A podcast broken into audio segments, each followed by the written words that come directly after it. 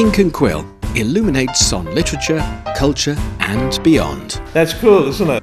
Listen to the sound of some incredible readings. The Great Wall story is the story of the relationship. The imagery in China is so strong. It's a book about the human story. Ink and Quill. Something provoking, You have to think like a queen. something thoughtful, History's fantasy, really. something fun. see some naughty people trying to steal panda cubs. All here on Ink and Quill.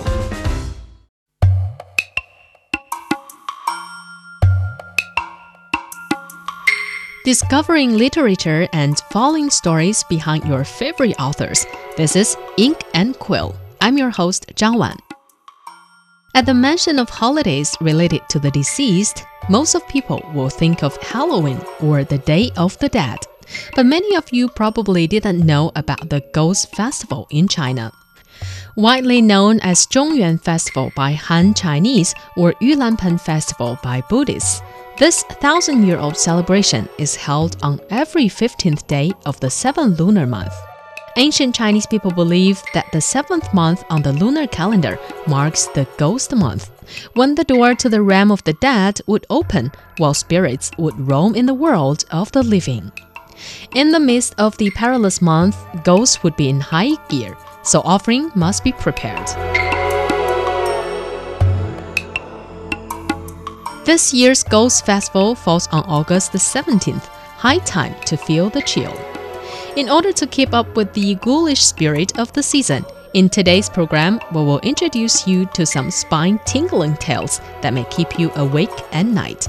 So don't go away, spooks will visit pretty soon. 每一个人来到这一世，都肩负着自己独特的使命。 Adapted from phenomenal online fictions, Ghost Blows Out, the nine story Demon Tower is award winning director Lu Chuan's first adventure thriller. Featuring a group of explorers searching for unknown culture, this special effect loaded film is severely mauled for its poor plot, but wins not for its mystique and ferocious creatures being shown, which may remind you of wargs and fire drakes from The Lord of the Rings. But few people know that the ideas of those beasts come from the ancient Chinese scripture classic of mountains and seas, uh, widely known as Shanhai Jing, the book of monsters in the eyes of many. However, Dr. Huang Yue, a researcher in mythology at Beijing Language and Culture University, voices her retort. 你看《山海经》，它这么一本很怪的书，但是它叫 Shanghai Jing is a strange book. However, since it's named as one of the classics, it proves that ancient Chinese treated quite seriously. Accordingly, when Emperor Wu of Han Dynasty ruled during the 2nd century BC, someone offered him an eccentric bird. No one could recognize it except for the royal consultant Dongfang Shuo, who claimed to find the answer from this book. In ancient times, people believed that if you want to become erudite, you could learn a lot from Shanhai Jing. Although the authorship and the date of writing remain undetermined, this classic is generally believed to be more than 2,000 years old. The surviving script contains 18 chapters, compiling massive information on strange realms, vast wilderness, and their inhabitants. Unlike medieval bestiary in Europe, Classic of Mountains and Seas is more like a geographical gazetteer of primitive China, as it exhaustively introduces over 500 mountains and 300 rivers with an ethnographic account.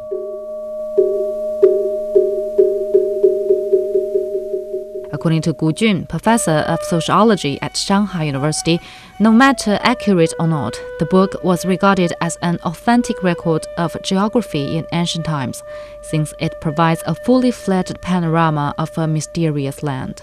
Uh, if the author lived to this day, he probably would argue about intellectual property issue with Google Map. It seems that the writer knew every nook and cranny of China. Flipping through pages, readers will be drawn into a world that is equally complicated and wondrous as Narnia or Middle Earth.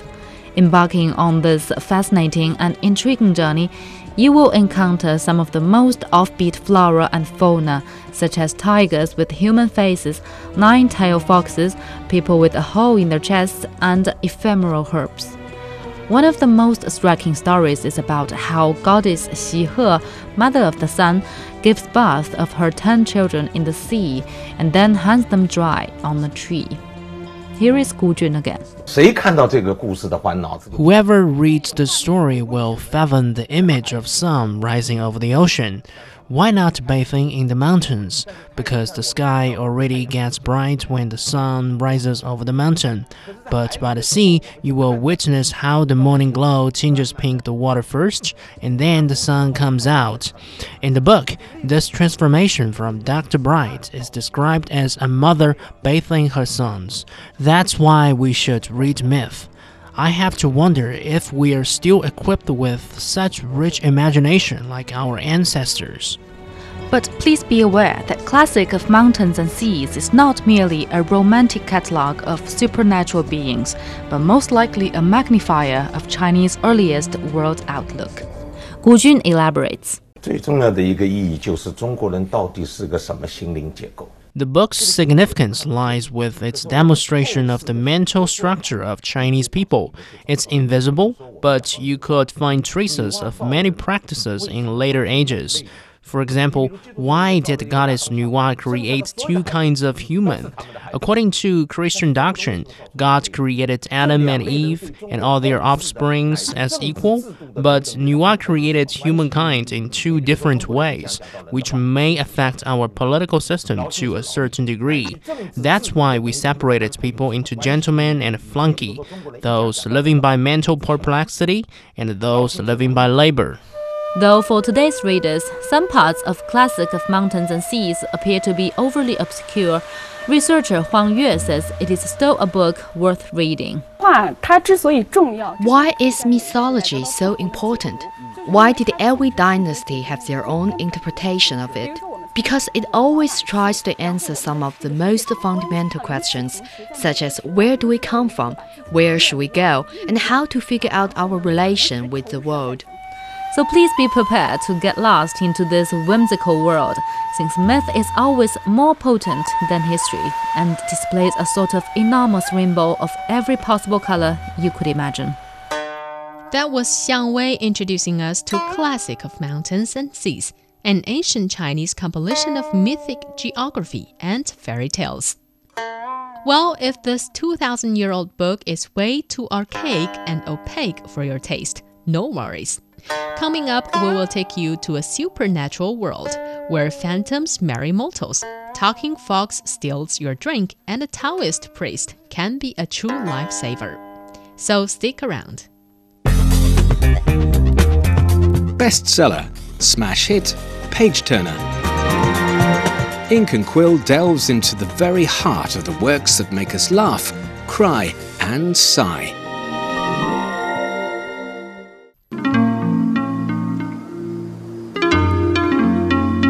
Welcome back. You're listening to Ink and Quill with Zhang Wan. In 1987, a horror film named A Chinese Ghost Story, or known as 倩女幽魂in Chinese, hit Hong Kong theaters and soon became a box office smash. Set in ancient times, this supernatural flick features a romantic yet sentimental affair between an alluring female ghost and a dull-eyed, hapless tax collector. For Western audiences, this fantasy extravaganza feels like Tim Burton's Corpse Bride, classic Hammer films, and the Chinese martial art, all wrapped into one. 不要生气了。我不是说这个，我老实跟你说，我不是人。 Yet for Wang Yuebo, a crosstalk performer who has a knack for retelling Chinese classics, the film is no match for its prototype, a short story written by Pu Songling, the Chinese equivalent of the Brothers Grimm. 还不错啊，但是它的情节跟 咱们这个《聊斋志异》里的情节是全不一样。 the film is pretty good, but compared with its source of inspiration, Strange Tales from a Chinese studio, the plot has already changed a lot. The film lacks a cautionary tune for sure. Among the other 400 tales written by Pu Songling, nearly every piece alludes to reality. But before we delve deep into the ghostly world created by Pu Songling, let's stop for a moment by recounting the life of this talented novelist first, since his origin is as grotesque as his works. Ma Ruifang, a scholar in ancient Chinese literature from Shandong University, elaborates. 明代最后一个皇帝崇祯皇帝的十三年。 it was 1640 when Chongzhen, the last emperor of the Ming Dynasty, had ruled for 13 years. During the night of April 16th on the lunar calendar, Pu Pan, a merchant from Zichuan of Shandong province, had a strange dream. He saw a skinny, sickly monk entering his wife's bedroom. On the naked chest of the monk, there was a sticking plaster as big as the corn. Then Pu Pan woke up and heard the wailing of a baby. The third son of his was just born. When he held the newborn under the moonlight, the father was surprised to find that his son has the mole on his chest, which shares the same position and shape with the plaster of the monk. This story was made up by Pu Songling at the age of 40. Undoubtedly, he was not the reincarnation of an ailing, suffering monk, but we have to admit that the writer did have a bitter life. Born into a downfallen landlord family, Pu's only hope to climb the social ladder was to attend the imperial examination and join the state bureaucracy. At the age of 19, he managed to become a xiucai, an entry level licentiate. Since then, this young intellectual ran out of his luck at the examination hall. Despite Pu Songling's multiple attempts to pass the test, this aspiring man ended up becoming a private tutor, a profession with low social standing around that time.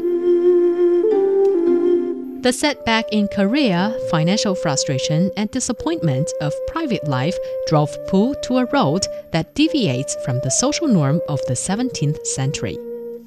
Instead of cramming up his brain with frosty ancient principles to get a better grade, this curious soul spent a great deal of time in collecting myths, folklores, and legends, which was commonly regarded as trivial. Here is Professor Ma Fang again. He had a good friend named Zhang Duqing, who was also an exam candidate. When he noticed Pu Songling's hobby, he even wrote poetries to advise Pu to focus on some more important matters. But Pu never listened. Whenever he heard about some anecdotes, he would write them down as subjects for his novel. He also took a fancy for ancient scriptures and journals. In his representative collection, Strange Tales from a Chinese Studio, over 100 stories were adapted from previous works. Original or not, Strange Tales from a Chinese studio, or better known as Liao Zhai Zhi Yi or Liao Zhai in Chinese, is surely an eerie and fantastic masterpiece. Resembling Lafcadio Hearn's famous Japanese ghost stories collection, Kwaidan, Liao Zhai has introduced its countless readers to all kinds of supernatural beings, such as war tigers, succubuses, and unnaturally cunning fox spirits. Among over 490 short stories that were compiled by Pu, The Painted Skin is probably the most gruesome one. Here is a condensed and parody edition of this peculiar tale. A long time ago, there was a man surnamed Wang. One morning, he spotted a pretty girl roaming in the street. The young thing claimed that she was sold by her parents as a concubine to a rich family and was mistreated by the wife. So, she fled and had nowhere to go. A good Samaritan he was, Wang took the runaway in and slept with her against all the warnings from his wife. Days later, he encountered a Taoist priest who claims Wang was bewitched. He ignored the warning. He went back home and found out there was a macabre demon in his studio. Green face and jagged teeth. The demon was applying makeup to spread a human skin. The Hulk like devil then threw aside the brush and, giving the skin a shakeout, just as he would a coat, threw it over its shoulders, and wow, became the girl.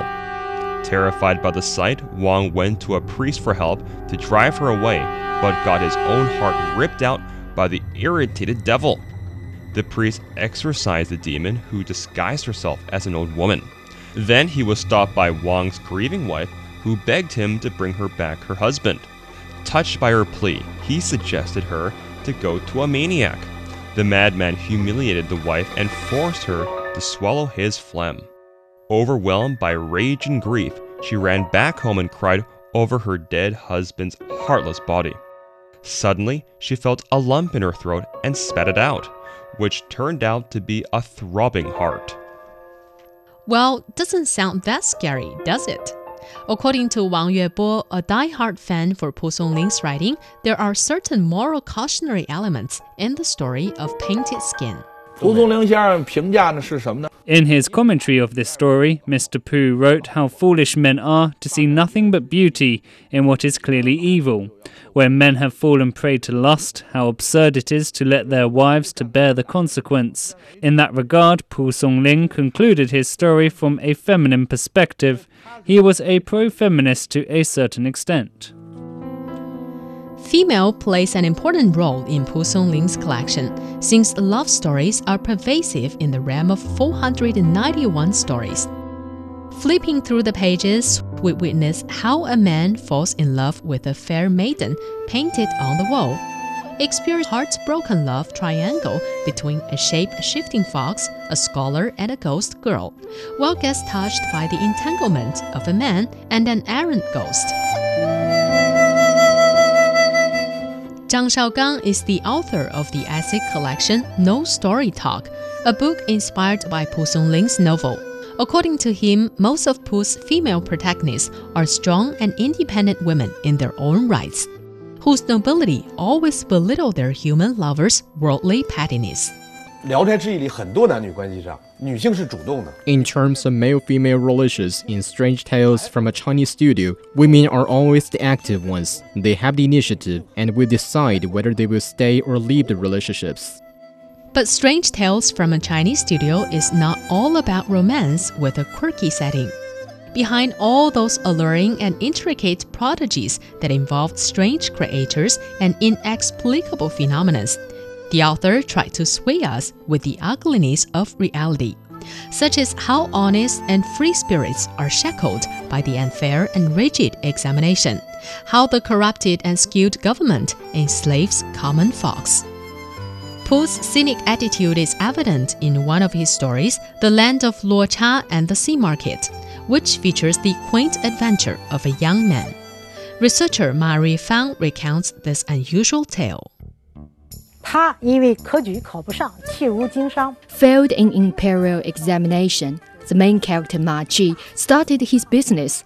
One day, he made a voyage by sea to a country named the Land of Luo Cha by the typhoon.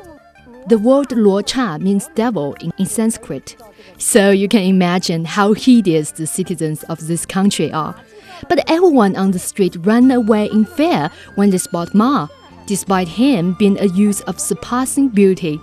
Soon, Ma realized that in Luo Cha, everything depended not on literary talent but on looks.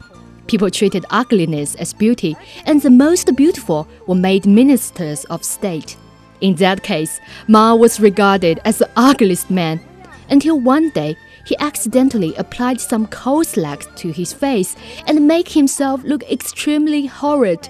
But locals were so pleased with his new look and soon recommended Ma Ji to the king. So in this story, Pu Songling tried to deliver a simple but powerful message. People have to disguise themselves to survive in the society. If you present your true self to others, people will be scared. I think that's probably the reason why French sinologist Claude Rouard once said, Strange Tales from a Chinese Studio is the most beautiful allegory in the world. But Pu Songling didn't witness his growing fame. This brilliant yet frustrated wordsmith toiled his whole life in obscurity. Spending decades in writing strange tales from a Chinese studio, the novelist bitterly noted it as his book of loneliness and resentment. Although his delicately crafted stories had been circulated around for quite a long time, it was 1740, 25 years after Pu's death, his masterpiece was finally codified and published by his grandson. 300 years later, Strange Tales from a Chinese Studio, or widely known as Liao Zhai, still remains a household name served as a prism that reflects the social and political climate of China in the 18th century. Liao Zhai not only caused a tremendous impact on Chinese literature in later times, but also inspires numerous spin off movies, cartoons, plays, and TV shows. But how does a ghost stories collection stand the test of time? Professor Ma Ruifang provides her answer. 蒲松龄，他是用神、用鬼、用狐妖来写人间世界。Pu Songling used deities, ghosts, and folk spirits to depict the human condition. At first glance, those stories might be quite fanciful, but if you think further, they actually reflect our mundane life. Those supernatural creatures are purely metaphors. I think that's the reason why people enjoy Strange Tales from a Chinese studio so much. The book combines fantasy, fairy tale, fable, and legend together. It's a pinnacle of ancient Chinese novels. With that, we end today's special edition of Ink and Quill on ghost stories and fairy tales. Hope you enjoyed the show as much as I did. Don't forget that there are always more interesting happenings in the literary world. To learn more about us, you're always welcome to follow our Facebook account, China Plus. Here is the theme song from the movie A Chinese Ghost Story Life Path, presented by the late Hong Kong pop icon Leslie Cheung. Thanks for tuning in. I'm Zhang Wan. Goodbye. 路里风霜，风霜。撲面光，紅塵裏，美梦有几多方向？找次次梦幻中心愛，路隨人茫茫，人生是。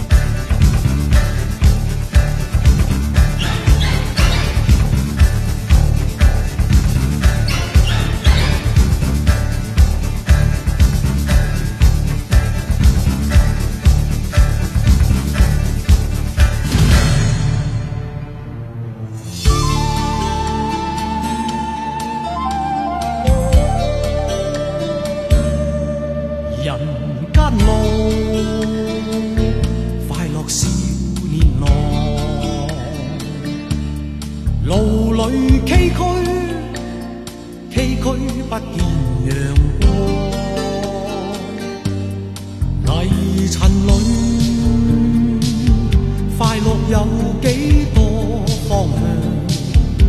一丝丝梦幻